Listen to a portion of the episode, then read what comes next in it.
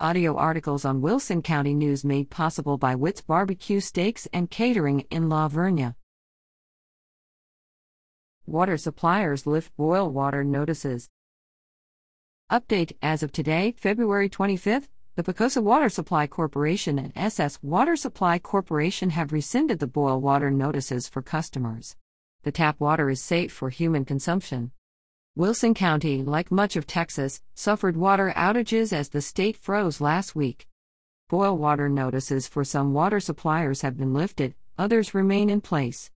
Here's an update regarding notices related to last week's severe winter weather. Aqua America, serving Eagle Creek neighborhoods, service restored February 19th, boil water notice lifted February 20th. East Central Water Supply, serving Adkins, boil water notice lifted.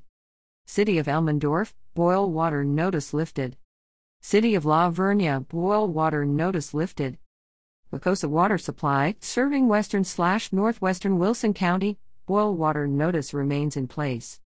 SS Water Supply Corporation, serving Sutherland Springs and La Vernia areas, boil water notice remains in place for Country Hills, Deer Ridge, Lost Trails, and Chisholm Trail, and nearby areas, and any customers who had no water last week. After recent line breaks, customers with discolored water are asked to flush their lines.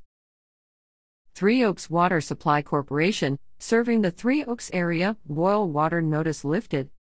Reader at WCNOnline.com.